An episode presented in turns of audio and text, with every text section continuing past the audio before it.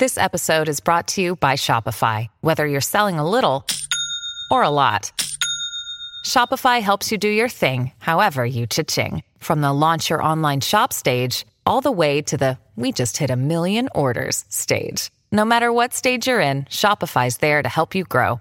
Sign up for a $1 per month trial period at shopify.com slash special offer, all lowercase. That's shopify.com slash special offer. If you're struggling to lose weight, you've probably heard about weight loss medications like Wegovy or Zepbound, and you might be wondering if they're right for you. Meet PlushCare, a leading telehealth provider with doctors who are there for you day and night to partner with you in your weight loss journey. If you qualify, they can safely prescribe you medication from the comfort of your own home. To get started, visit plushcare.com slash weight loss. That's plushcare.com slash weight loss. Plushcare.com slash weight loss.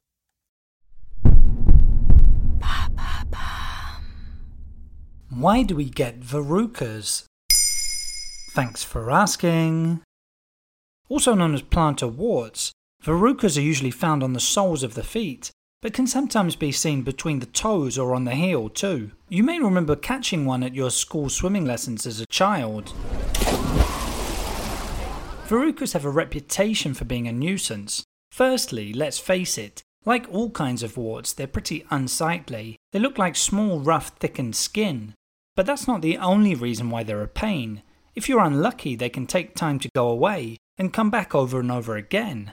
Verrucas are grown inwards and have a black pinpoint in the centre which is called the wart seed. That's basically where your blood has clotted on the surface of the skin. So, what are the main causes behind verrucas?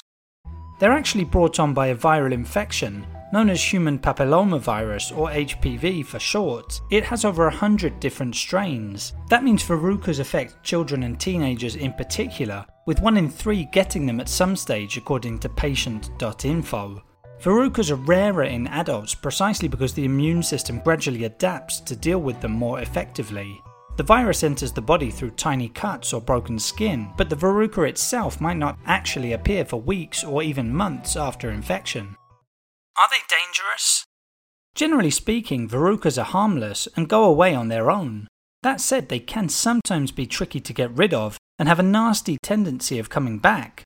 Of course, you're putting weight on your feet every time you walk, which can cause pain, and depending on the exact location of the verruca, your shoes might rub against it too. If it's really bothering you, you may want to seek out treatment.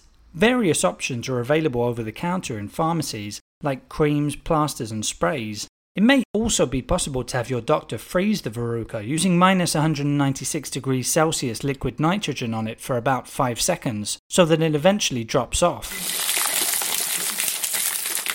But even then, the risk of it coming back is quite high. Do you have any tips for avoiding getting a verruca?